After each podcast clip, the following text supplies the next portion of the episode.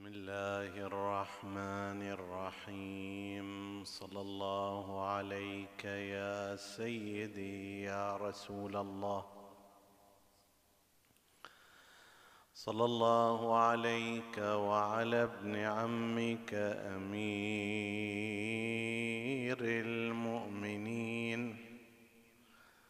وإمام المتقين. صلى الله عليك يا سيدي يا أبا عبد الله الحسين وعلى أهل بيتك الطاهرين. ما خاب من تمسك بكم وامن من لجأ إليكم. يا ليتنا كنا معكم فنفوز فوزا عظيما.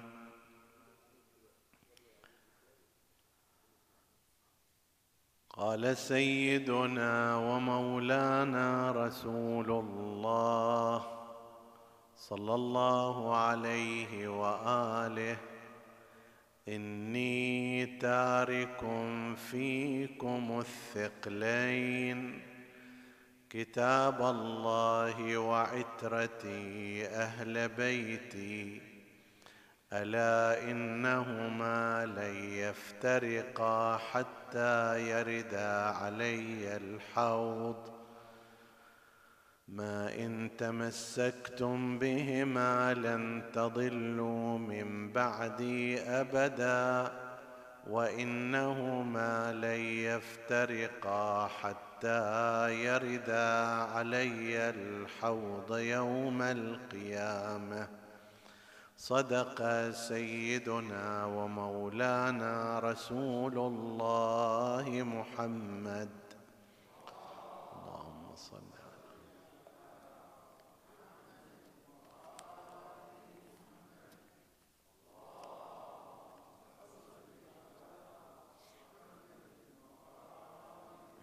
اللهم صل على محمد.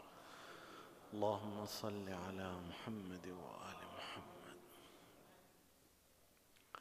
حديثنا بإذن الله تعالى يتناول الحديث المشهور بحديث الثقلين وهل أنه بنص كتاب الله وعترتي أو بنص كتاب الله وسنتي. في البداية لا بد أن نقول أن هذا الحديث إذا ثبتت صياغة من الصياغتين وهي صياغة كتاب الله وعترتي أهل بيتي فإن هذا يكون دليلا واضحا وصريحا على لزوم اتباع عترة رسول الله صلى الله عليه وآله وجملة من الآثار والمعاني التي تذكر وسنأتي عليها فيما بعد إن شاء الله. وأهمية هذا الحديث تكون في أنه يعين المرجعية الدينية للأمة من بعد رسول الله صلى الله عليه وآله إلى يوم القيامة. فبناء على أن المذكور في الحديث كما يذهب إليه الإمامية وهو الصحيح إني مخلف فيكم أو تارك فيكم كتاب الله وعترتي فإن معنى ذلك أنه يكرس مرجعية القرآن من جهة والعترة من جهة أخرى وأن على المسلمين كما يتبعون الكتاب أن يتبعوا العترة. ولهذا نقل عن بعض أعاظم الطائفة وهو مرجع زمانه الإمام السيد حسين البروجردي رضوان الله تعالى عليه كانت له مرجعية كبيرة في إيران قبل مرجعية السيد الحكيم السيد محسن الحكيم الطباطبائي رضوان الله عليهما. كان يقول كما نقل عنه بعض تلامذته بأن المهم في هذا الزمان من الأحاديث هو حديث الثقلين لأن له اثرا مستمرا. بعض القضايا التي ترتبط بأحاديث ربما تنفع كموضوع تاريخي تثبت جانبا فيه لكن الذي يثبت المرجعية الدينية المستمرة لأهل البيت على المسلمين جميعا إلى يوم القيامة هو حديث الثقلين. لذلك لا بد من التركيز عليه. ومن هنا فقد ألف غير واحد من العلماء في تحقيق هذا الحديث وفي تتبع أسانيده وفي شرح معانيه وكلماته. فمن ذلك ما كتبه الشيخ أحمد الأحمدي الميانجي توفي رحمة الله عليه وكان باحثا متتبعا له عدد من الكتب المحققة. بعنوان حديث الثقلين. ومن أولئك الشيخ نجم الدين العسكري هذا أيضا باحث متتبع في كثير من كتبه كهذا الكتاب حول حديث الثقلين يرى الإنسان مقدارا متميزا من البحث والتتبع والجهد العلمي. وكذلك أيضا كتاب السيد علي الميلاني حفظه الله أحد فقهاء الحوزة العلمية في قم معاصر وأيضا له في مجال البحوث العقائدية باع طويل وخبرة متميزة. له أيضا كتاب في حديث الثقلين وكتاب رابع للسيد محسن الحائري بعنوان الثقلان. أيضا فيه جهد جيد. هذه كتب أفردت حول هذا الحديث وقبل هؤلاء وفوق كل هؤلاء ما جادت به يراع يراعة محقق الهند المشهور المير حامد حسين النقوي صاحب كتاب عبقات الأنوار وقد تحدثنا عن جهده وعن شخصيته في حديثنا عن سلسلة العلماء بهداه مقتده من أراد أن يرجع إليه. فهذا كان آية في التتبع والدقة العلمية يقل نظيرها. المهم هذا بالإضافة إلى عشرات إن لم يكن مئات من العلماء ممن تعرض لهذا الحديث عرضا وفي ضمن الحديث عن أحاديث شهادة مناقب أحاديث تشهد لمناقب أهل البيت عليهم السلام. حديث الثقلين في أولها عادة لكن بعض العلماء أفردوا كتبا خاصة في هذا الحديث. هذا الحديث عندما ننظر إليه سنجد أن ما ذكرناه من أعمال الاتجاه الأموي بالنسبة إلى الأحاديث في ليلة مضت من أنه قدر الإمكان هذا الاتجاه يحاول التغطية والتعمية على الأحاديث في مناقب أهل البيت خصوصا تلك التي ترتبط بالأمر العقائدي. يحرص قدر الإمكان على إخفائها على عدم تداولها على نفيها الا تكون حاضرة. فإن بقيت هذه الأحاديث مثلا لكثرة رواتها واشتهارها يبدأ يطعن في أسانيدها أن أسانيدها ليست تامة غير صحيحة الرواة فيهم ضعف فيهم كذب متشيعون روافض إلى غير ذلك.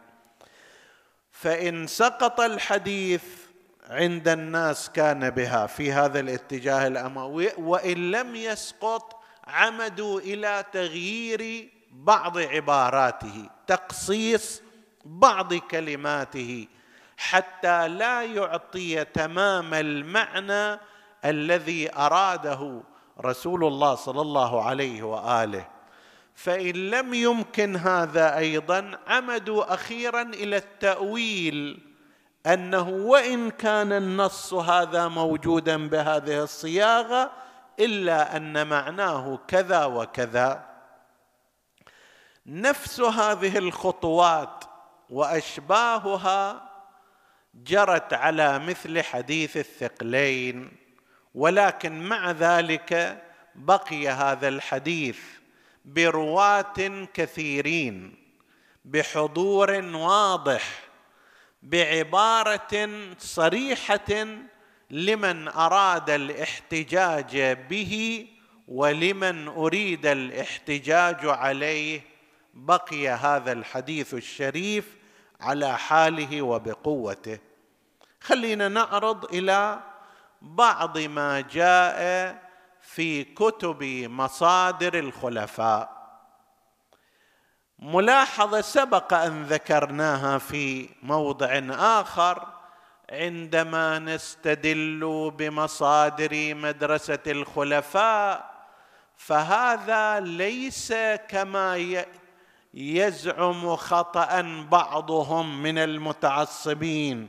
يقول انظروا أنكم لا تثقون حتى في كتبكم أنتم وإنما تستدلون بكتبنا لأن كتبكم ضعيفة وموضوعة فأنتم لا تستدلون بأحاديث منها وإنما تستدلون بأحاديثنا كصحيح البخاري كصحيح مسلم كسنن الترمذي كالحاكم المستدرك للحاكم.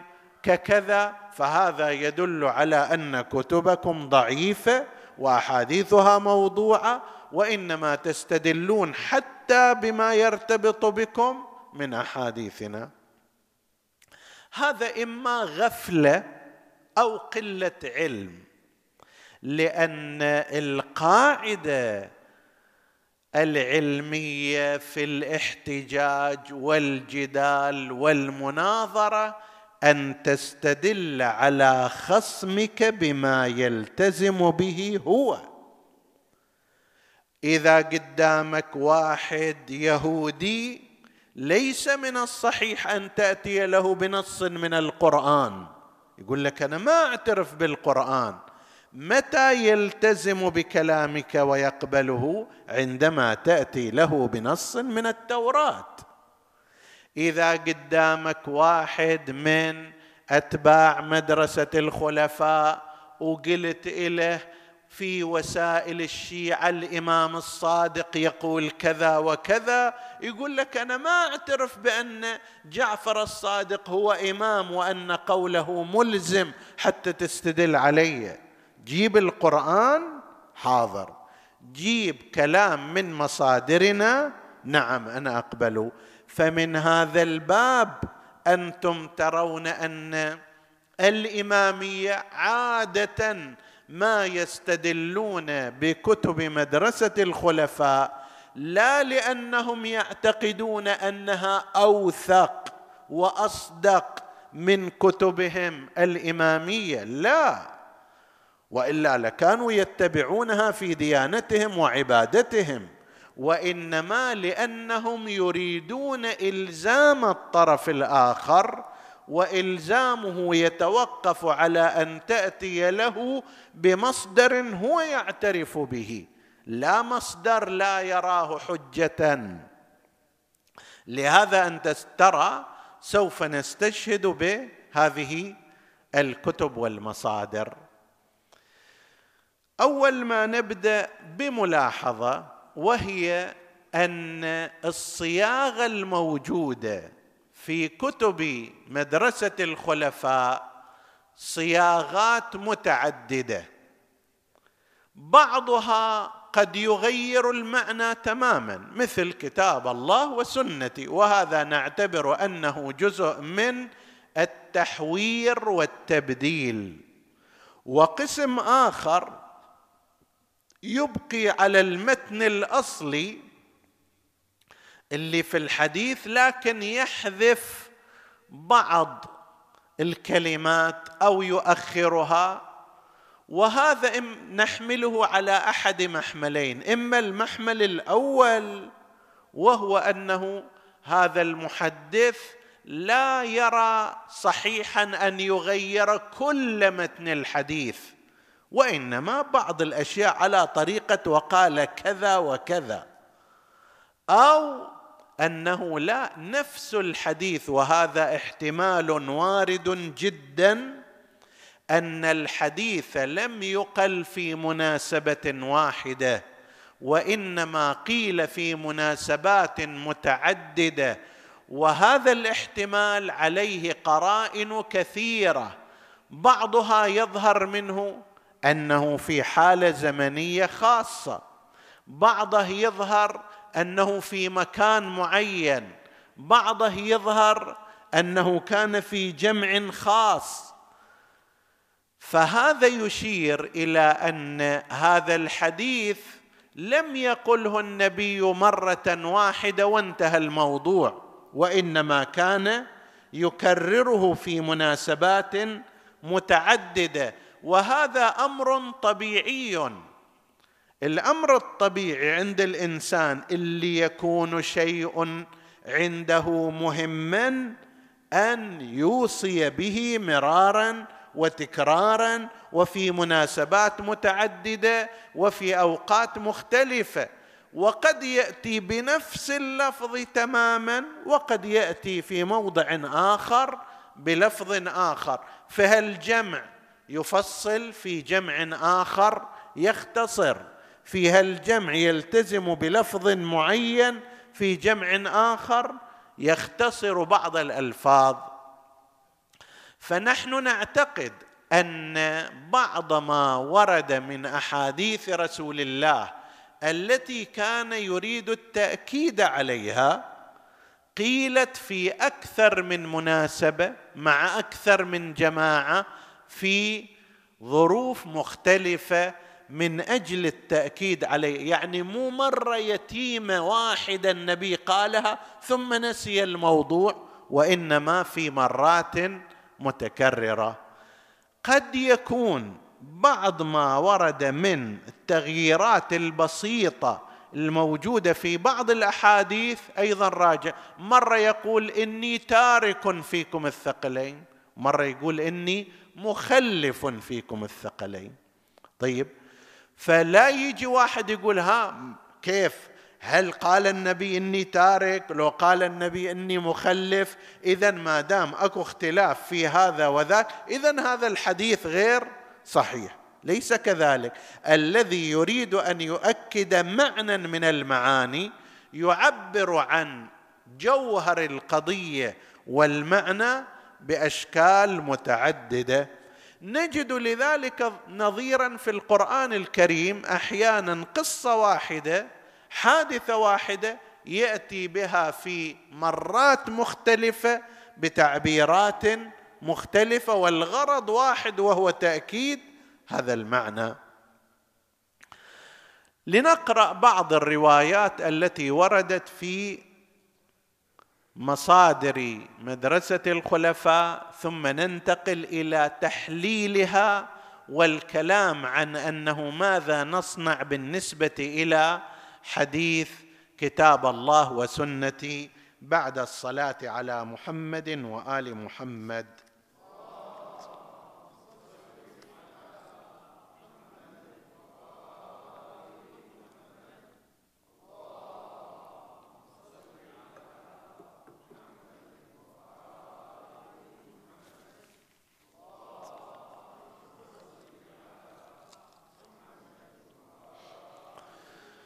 أول ما نلاحظ أن هذا الحديث حديث الثقلين كتاب الله وعترتي رواه ثلاثون صحابيا كما ذكر ذلك ابن حجر الهيثمي في الصواعق المحرقة وذكر غيره أن العدد أكثر من هذا العدد أربعون صحابي.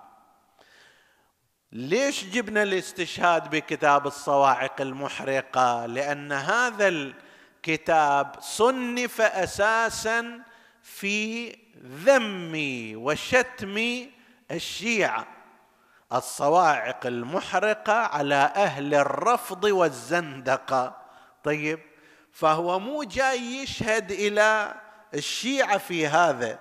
طيب لكن مع ذلك ذكر هذا الحديث في سياق أنه إحنا أتباع هذه المدرسة الخاصة نحب أهل البيت ونعترف لهم بالفاضل وهذا حديث الثقلين نقر به وهذا قد رواه ثلاثون صحابيا وأكثر. فهي الشهادة إحنا نستلمها أنه روى.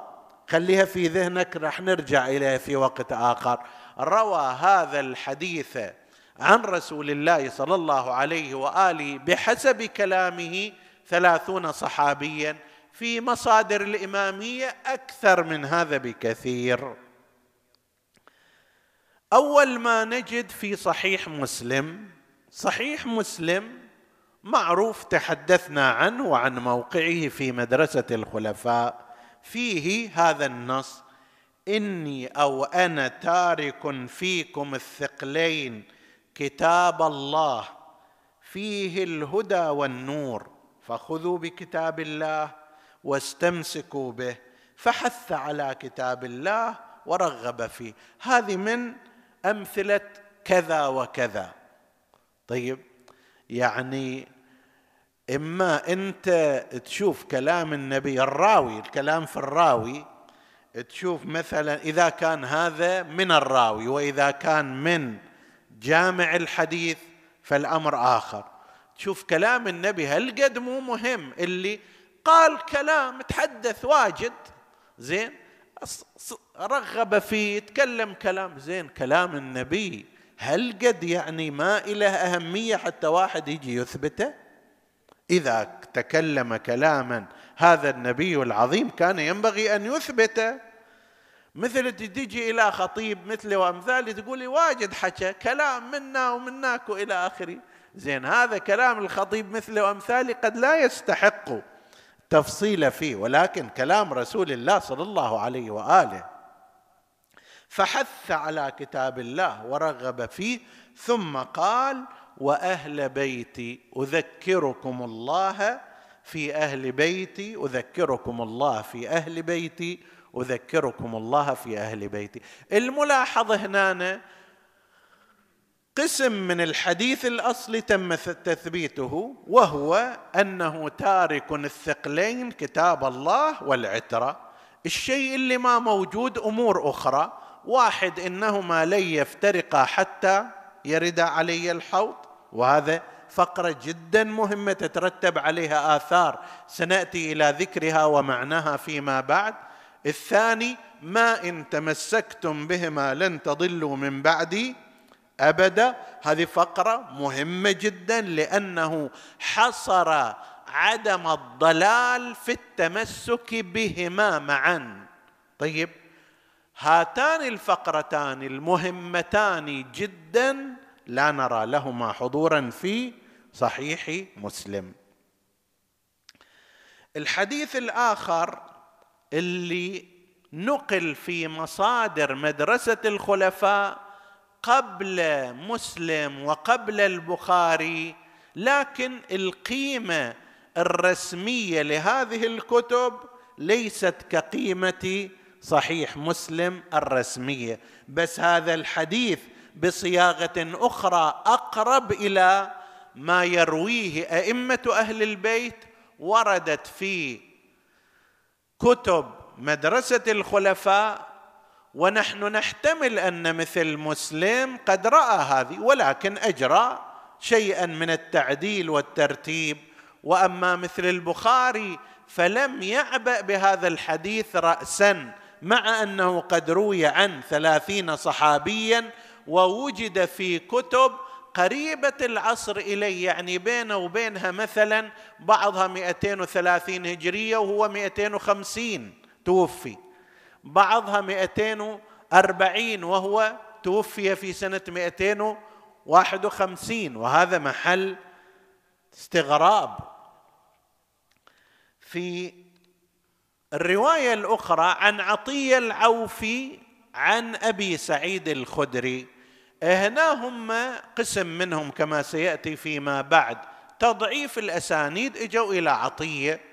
عطية العوفي هو الراوي الرئيسي لأخبار جابر بن عبد الله الأنصاري وهو صدوق وشيعي صلب وجلد على أن أيام الحجاج الثقفي على أن يلعن أمير المؤمنين أو أن يشتم أمير المؤمنين مئة جلده ففضل الجلد على أن يسل لسانه بكلام غير حسن عن أمير المؤمنين عليه السلام. وين ما أكو روايات عن جابر حديث الثقلين حديث مدينة العلم حديث سفينة حديث سفينة نوح حديث الطير حديث كذا أكثر الروايات الواردة في مناقب أهل البيت التي كانت عند جابر بن عبد الله رواها عنه عطية العوفي. طبيعي هذا يصير مجروح ومخدوش إذا كان هذا صحيح الحديث ومقبول الرواية يورط هذا. هذا يورط أتباع المدرسة. فلذلك لا بد أن يحكم عليه بالضعف حتى بعضهم قال لا يعجبني حديثه. بهالمقدار. كأنه لازم يعجب حديثه حتى يصير شنو؟ ثقة وصدوق. يقول في الحديث عن عطية عن أبي سعيد الخدري إني أوشك أن أدعى فأجيب وإني تارك فيكم الثقلين كتاب الله حبل ممدود من السماء إلى الأرض. هذا موافق لروايه أهل البيت إلى الآن وعترتي أهل بيتي ألا وإن اللطيف الخبير أخبرني أنهما لن يفترقا حتى يرد علي الحوض فانظروا بم تخلفوني فيهما. هذا فيه عدة عبارات متوافقة مع الحديث الذي يرويه أهل البيت عليه. أصل ثقلين كتاب الله عترتي لن يفترقا حتى يرد علي الحوض. انظروا كيف تخلفوني فيهما. فيه النقص وهو ما إن تمسكتم بهما لن تضلوا من بعدي أبدا. هذا نقله ابن الجعد في مسنده متوفى سنة 230 هجرية. وابن سعد في الطبقات الكبرى متوفى سنة 231 هجرية. ومسند أحمد أحمد بن حنبل متوفى سنة 200 واحد وأربعين هجرية وغير هؤلاء. هذا حديث صياغة أخرى أكثر تطورا حسب التعبير وأكثر آه، قربا من الرواية التي هي باعتقادنا رواية صحيحة. صياغة ثالثة عن أبي الطفيل عن حذيفة بن أسيد. أبو الطفيل من آخر الصحابة تقريبا موتا.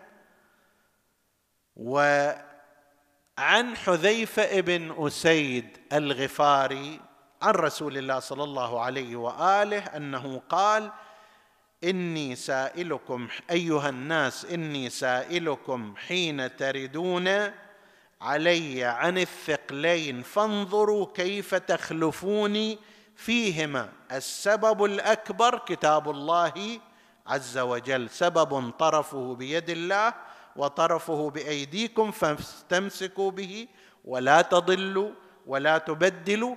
وعترتي أهل بيتي. فإنه قد نبأني العليم الخبير. الخبير أنهما لن ينقضيا حتى يردا علي الحوض. هذا أيضا عبارة قريبة لكن فيها ما إن تمسكتم بهما لن تضلوا من بعدي أبدا غير موجودة. هذا رواه كثيرون منهم.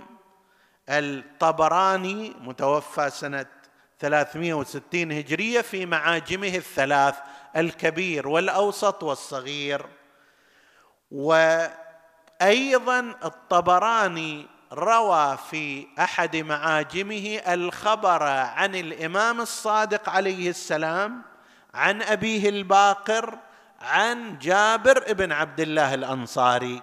إحنا قلنا الصحيحان لم يرويا عن الإمام الصادق بعض أئمة الحديث مثل الطبراني هنا روى عن جعفر عن الباقر عن جابر. طبعا هو لا يرى جعفر ولا الباقر إمامين وإنما يراهما راويا راويين.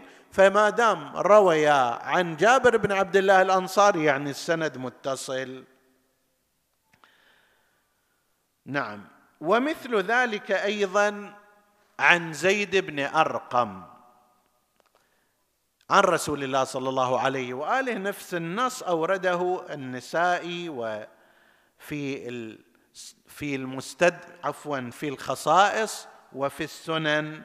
وأورده صاحب المستدرك أيضا الحاكم النيشابوري.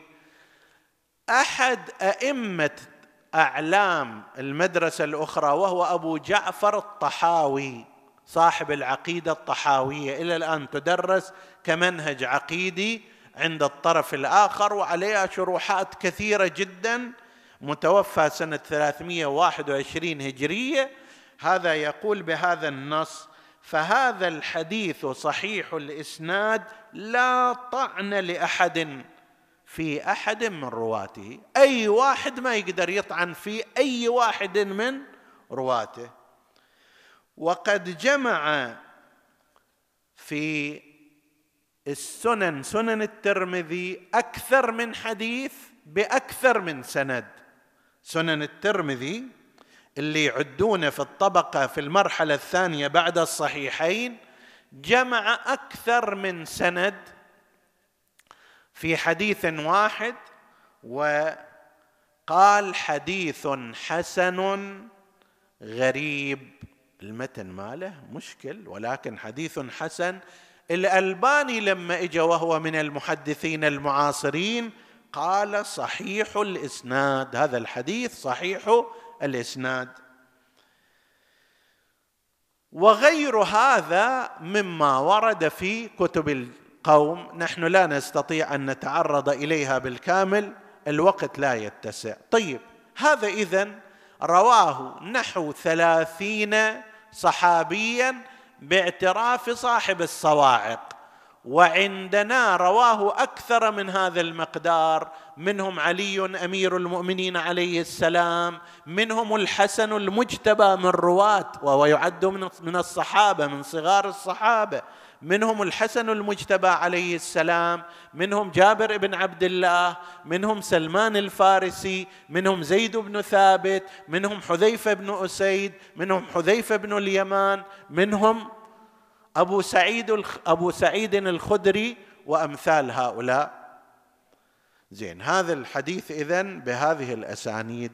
طيب شنو المعنى اللي يترتب عليه؟ أشير إليه باختصار.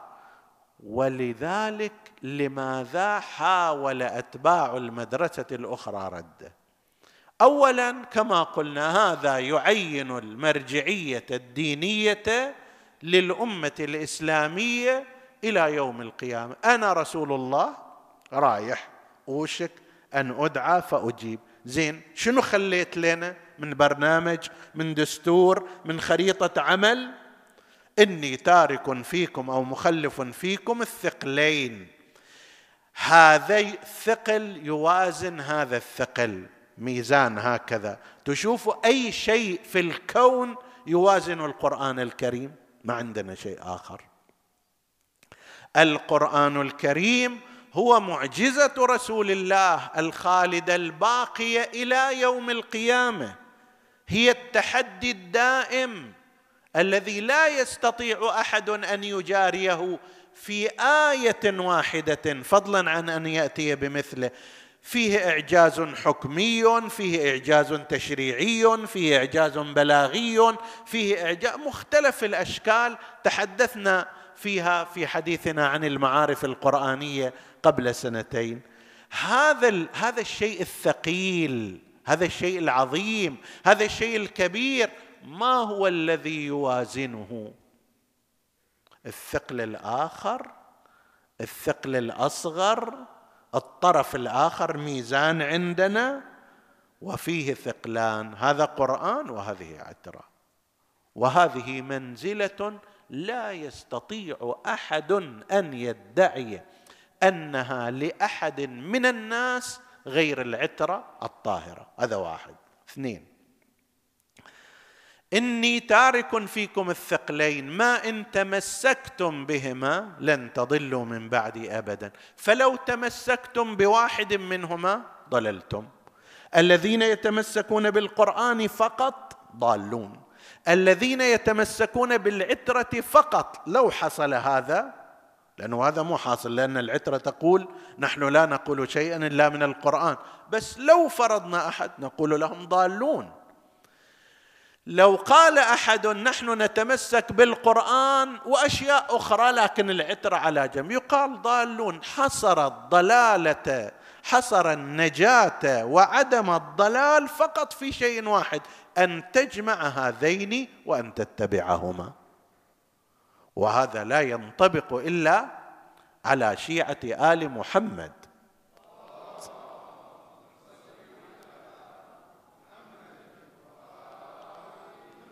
ثلاثة هذا يدل على أن الإمامة الإلهية مستمرة إلى يوم القيامة لأنه لو فرضنا زمانا بلا إمام لحصل افتراق بين العترة وبين القرآن. والنبي قد قال ألا وإنهما لن يفترقا. فهذا يعني أن الإمامة من زمان رسول الله صلى الله عليه وآله زمان وفاته إلى يوم القيامة لا تنقطع. الإمامة الإلهية والحجة الربانية وإلا حصل الافتراق والنبي قد أكد أنه لا يفترقان. إما أن نقول والعياذ بالله النبي مشتبه وجل عن ذلك شأن رسول الله صلى الله عليه وآله وهو الصادق المصدق. أو أن نقول هذه الإمامة مستمرة. ثلاثة صار له أربعة ما أدري. ثلاثة أربعة هسه تحديد عليك. هذه أيضا تدل على عصمة العترة المقصودة. لأنه لو لم تكن هناك عصمة فسيكون هناك افتراق.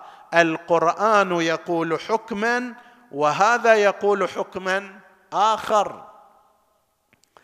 القرآن يقول واجب وهذا يقول ليس بواجب. القرآن يقول أبيض وهذا يقول أسود. القرآن في اتجاه وذاك في اتجاه آخر لا يمكن لأنهما إن افترقا. تبين أن ما قاله رسول الله لا يصح لكنهما لا يفترقان. فكما أن القرآن معصوم لا بد أن يكون الإمام معصوما والا افترقا واختلفا وكذب أحدهما الآخر والعياذ بالله. هذا أمر رابع أمر خامس. هذا يدل أيضا على أن الإمام المهدي عجل الله تعالى فرجه الشريف حي حاضر موجود. لأنه لو لم يكن حيا بمعنى أنه لم يولد كما يقول أتباع مدرسة الخلفاء فقد حصل افتراق بين العترة وبين القرآن من زمان الإمام العسكري عليه السلام إلى أيامنا هذا. افترق لا يوجد هناك التقاء بينهما لا يوجد شخص قائم على القرآن مفسر له.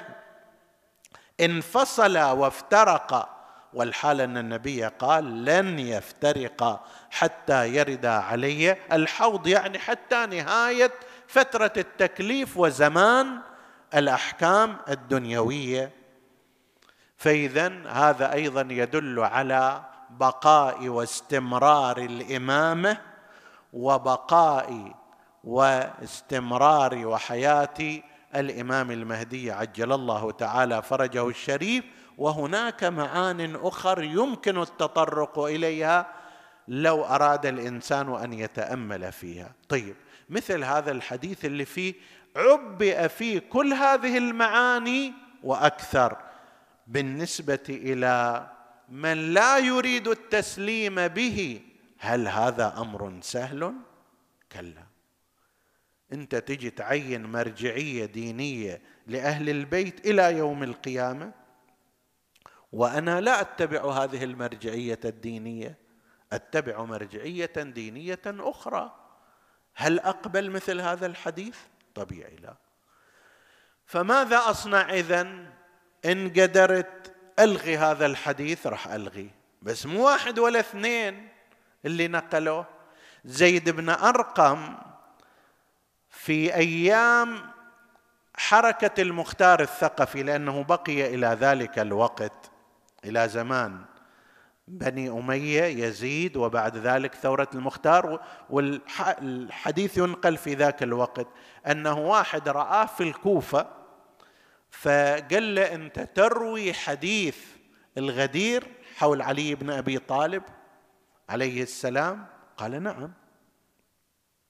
فأورد حديث الغدير بما يشتمل على حديث الثقلين وهذا مما يشير كقرينه إلى أن النبي قال هذا الحديث أكثر من مرة في أكثر من موضع.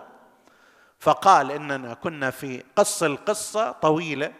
أن ذكرت ترجمة شخصية لزيد بن أرقم الخزرجي وفي رأيي أنه من أولياء أمير المؤمنين عليه السلام خلافا لبعض ما نقل أنه أنكر حديث الإمام وأنه عمي بسبب ذلك ولدي كتابة في هذا الباب في كتاب اسمه أصحاب النبي محمد صلى الله عليه وآله. إن شاء الله الله يوفق ويطبع ويقع موقع الاستفادة.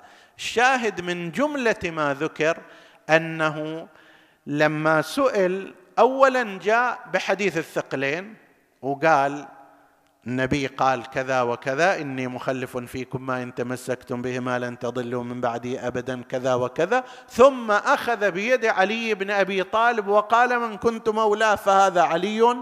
مولاه مما يشير إلى أن هذا هذا الحديث قيل في واقعة الغدير كأحد الوقائع. واحد من اللي سأل في الكوفة قال أنت سمعت ذلك؟ لو تنقل عن آخرين. أنت سمعت ذلك يا زيد؟ قال سمعته وكل من كان تحت الدوحات قد سمعه ذاك الوقت اللي كان الناس مجتمعين تحت هذه الدوحات والأشجار في غدير خوم كل اللي كانوا موجودين سمعه يعني مو ثلاثين صحابي ولا مئة صحابي كل من كان هناك سمع مثل هذا الحديث. بس مع ذلك الاتجاه الأموي ما يهون عليه. سهل أن يقول هذا إسناده ضعيف هذا إسناده واهن هذا لا يعجبني حديثه إلى غير ذلك. زين ما صارت ما ضبطت السالفة فماذا نصنع؟ بعضهم نقله بصورة أخرى أن النبي قال تارك فيكم ما إن تمسكتم بهما لن تضلوا من بعدي ابدا كتاب الله ونسبتي. نسبتي يعني شنو؟ ما يدري. نسبي نسبتي نسبتي. يابا النبي ما لا يقول كلام الغاز. إما قال كلام ما مفهوم الناس يسألوا شنو هذا نسبتي ونسبي ونسبتي؟ وإما أنه هناك تغيير فرأوا أن هذا الكلام غير صحيح. واحد اجى آخر وهذا من الأعاجيب ما تريدي هذا اللي صاحب مدرسة كلامية في أوائل القرن الرابع الهجري ظاهرا أوائل القرن الرابع إذا لم يفتني. نعم 333 333 هجرية رقم مميز بعد. هذا قال صحيح عترتي ولكن المقصود سنتي وهذه عترتي يعني يا عترتي. كتاب الله وسنتي يا عترتي. يعني كأنما يوجه العترة أنه ترى سنتي. شافها ما ضبطت الشكل. قال قاله بعضهم هكذا. ما تضبط السالفة؟ صارت محاولة أخرى أنتج حديث يروى عن أبي هريرة الدوسي هو الوحيد الذي نقله في مقابل ما يقول صاحب الصواعق المحرقة أنه ثلاثون صحابيا وما يقول زيد بن أرقم أن كل من كان تحت الدوحات مئات الأشخاص من أصحاب رسول الله سمعوا هذا النص إجانا أبو هريرة الدوسي وهو من تعرفونه يعني مو فقط تضعيفه والكلام فيه من الإمامية من غيرهم أيضا. فقال الرواية هكذا كتاب الله وسنتي. زين اللطيف في الأمر وهذا من ال يعني الفذلكات إن صح التعبير أن مالك بن أنس قدام حديث أبي هريرة وقد ألف الموطأ وأمر فيه أن لا يذكر شيئا عن علي بن أبي طالب ولا عن أهل بيته من قبل المنصور. فلما اجى إلى مثل هذا الحديث مال وسنتي قال بلغني عن رسول الله. هذه يسمونها في علم الحديث البلاغات. بلاغات مو بلاغات مالت شركة الكهرباء والماء وإنما المقصود هذا بلا سند. سند في مشكلة فيه انقطاع لا يصل إلى رسول الله فيقال بلغني. هذا مثل روي عن فلان روي عن رسول الله كذا.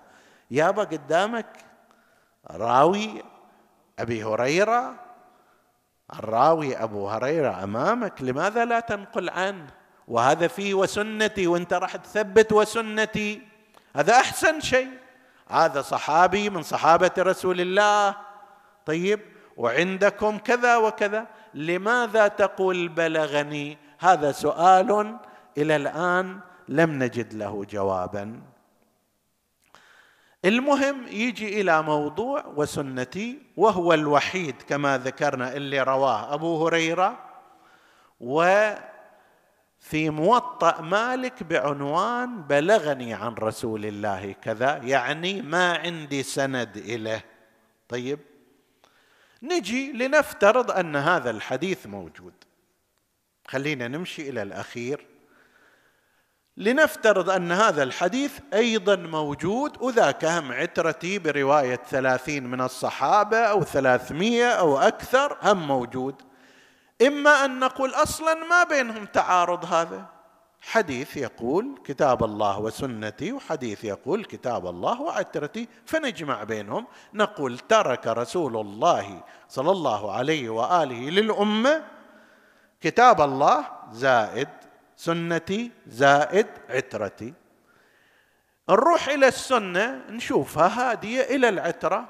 السنة تقول أنا مدينة العلم وعلي. بابها وتقول أعلمكم علي وتقول أقضاكم علي وتقول إن الأئمة من قريش اثنا عشر وتقول كما عن جابر في حديثه عن رسول الله روى أسماءهم واحدا واحدا إلى الإمام المهدي. هاي السنة تفضل. كتاب الله موجود سنة رسول الله موجود وهذه السنة منتهية وقائدة إلى من؟ إلى العترة. فما في مشكلة. تفضلوا. تقبل السنة؟ السنة تقول اتبع العترة. مثل ما في القرآن قلنا فيه تبيان كل شيء فجينا شفنا الصلاة ما مبينة فيه زكاة ما مبينة فيه لكن في فقرة في القرآن ما آتاكم الرسول فخذوه. فرحنا إلى الرسول قال لنا ترى القضية كذا وكذا صلاة الصبح كذا والزكاة كذا. هنا أيضا كتاب الله وسنتي. طيب سنتي هاي السنة ماذا تقول؟ هل تقول لا تتبعوا أهل البيت لو تقول أذكركم الله في أهل بيتي؟ صحيح مسلم يقول كتاب الله وعترتي ذاك يقول أنا مدينة العلم ذاك يقول ائتني بأحب خلقك إليك. وهذه روايات مسجلة ومكتوبة في السنة أيضا. فالسنة اذا قائدة إلى العترة. هذا إذا ما كان بينهم اختلاف. طيب. إذا قلنا لا بينهم اختلاف لأن انحصار المرجعية بالكتاب والعترة يعني لا توجد مرجعية أخرى وإن كانت العترة هي وارثة هي وارثة للسنة بس ما يحتاج التأكيد عليها وإنما الكتاب زائد العترة العترة بين قوسين عالمة بالسنة وغيرها. فإذا قلنا لا أكو اختلاف بينهم هذا نص وذاك نص نجي يقولون نسوي مرجحات. ما هي المرجحات الموجودة في كتاب الله وسنتي؟ هل كونه مروي بغير سند؟ بلاغ هذا مرجح. لو كونه أبو هريرة هو الذي رواه هذا مرجح. لو لا ذاك اللي رواه ثلاثون صحابيا من أمثال علي بن أبي طالب وأمثال سلمان الفارسي. وحذيفة بن اليمان وأبو سعيد الخدري وأمثال هؤلاء. حذيفة بن أسيد زيد بن أرقام ومن نقلنا عنهم؟ هذول هل يعادلهم أو يواجههم أو يوازنهم؟ راو واحد لا سيما إذا كان مثل أبي هريرة. ما يمكن هذا ابدا. فعند الترجيح نقول هذا الحديث اللي فقط هو بلاغ يعني من غير سند والذي يرويه واحد فقط في مقابل ذاك العدد اللي كل من كان تحت الدوحات سمعه لا ريب أنه العاقل يقدم العاقل غير المتعصب يقدم هذه الرواية على تلك لكن بلا شك تقديم الروايه تحرج الطرف الآخر لأنه العترة في طول تاريخ المسلمين كانت مبعدة كانت مقصاة. التحالف صار مع الحاكمين في مواجهة عترة أهل البيت. أصحاب الصحاح يتحالفون مع المتوكل العباسي الذي يتلذذ بلعن علي بن أبي طالب. ويسخر منه في المسجد في المجلس. الأمر اللي أدى أن ابنه يقوم بقتله أي كلهم يذكرونها أن المنتصر ابنه إنما قتل والده المتوكل لكثرة ما كان يرى فيه من سخرية واستهزاء وشتم ولعن لعلي وكان المنتصر من محبي علي بن أبي طالب. هاي العترة هكذا وهاي أتباع المدرسة الأخرى بهذا النحو يتحالفون مع هؤلاء الظلمة في مواجهة العترة. والنبي يقول أذكركم الله في أهل بيتي أذكركم الله في أهل بيتي. ماذا جنى سلاطين المسلمين وحكامهم على هذه العترة الطاهرة التي ذكر رسول الله بها مرارا ومرارا؟ وها نحن نرى آخر الأمر. ما الذي جرى على عتره رسول الله؟ بعض بطيبة مدفون وبعضهم بكربلاء وبعض بالغريين وأرض طوس وسامراء وقد ضمنت بغداد بدرين حلا وسط قبرين. يا سادتي ألمن أنعى أسا ولمن أبكي؟ بجفنين من عيني قريحين أبكي على الحسن المسموم. سبط رسول الله صلى الله عليه وآله شمامة رسول الله ريحانة رسول الله فلذة كبد الزهراء. أبكي على الحسن المسموم مضطهدا. أم الحسين؟ لقا بين الخميسين بين الجيشين مطروح في صحراء كربلاء. بتلك القتله التي لم يقتل مثلها أحد ما ان صرع حتى احتز رأسه وأجريت الخيل على صدره وظهره. لذلك زينب سلام الله عليها قالت اليوم مات جدي رسول الله. اليوم ماتت أمي فاطمة اليوم قتل أبي اليوم قضى أخي. وجهت وجهها ناحية المدينة يا جدا يا رسول الله. صلى عليك مليك السماء. هذا حسينك بالعراء مسلوب العمامة والرداء محزوز الرأس. من وين يا زين؟ مو من الأمام لأن الذبح من الأمام من العنق ذبحه سهله لكن الذبح من الخلف من القفا ذبحه صعبه يحتاج إلى ضربات كثيرة حتى ينفصل الرأس. محزوز الراياس من القفايا وبناتك سبايا وإلى الله المشتكى. يظهر ما سمعت جواب من صوب المدينة. خلي تشوف صوب النجف يجي جواب لولا. قم يا علي.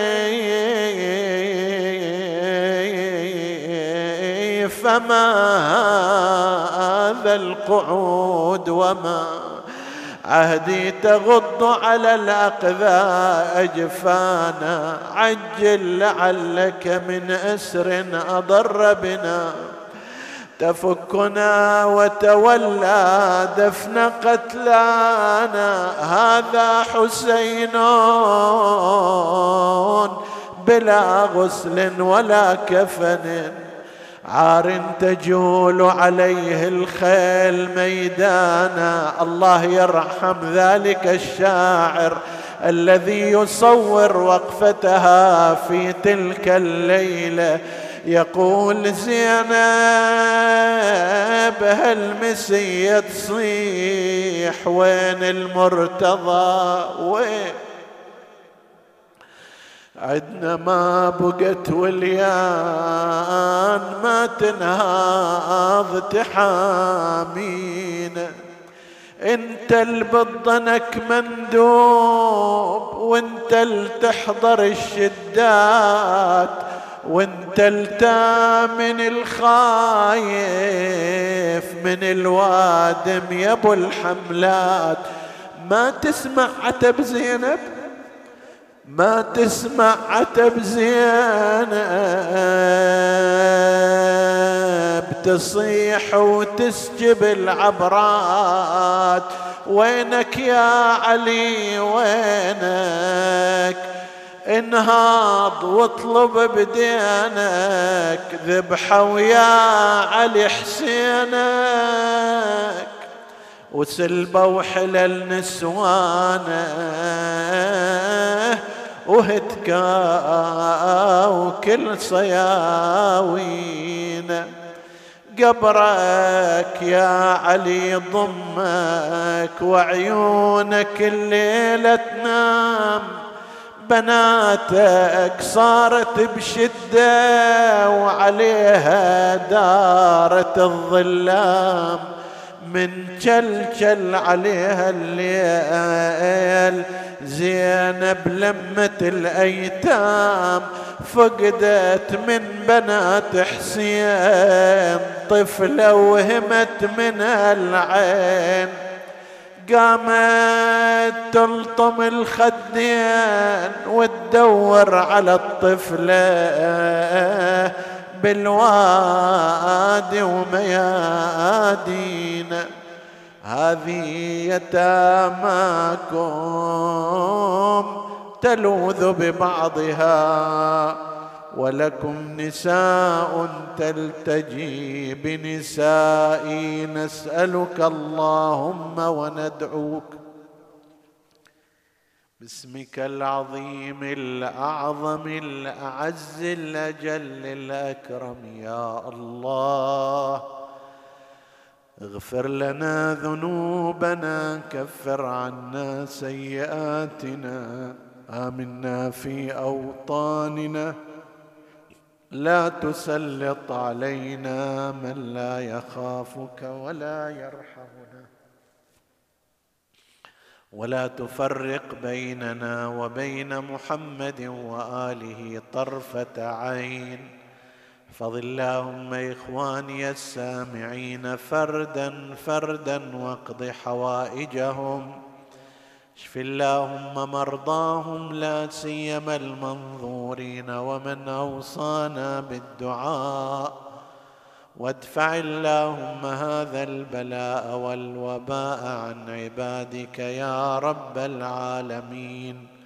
تقبل اللهم عمل المؤسسين بأحسن القبول وإلى أرواح موتاهم وموت السامعين. نهدي ثواب الفاتحة تسبقها الصلوات.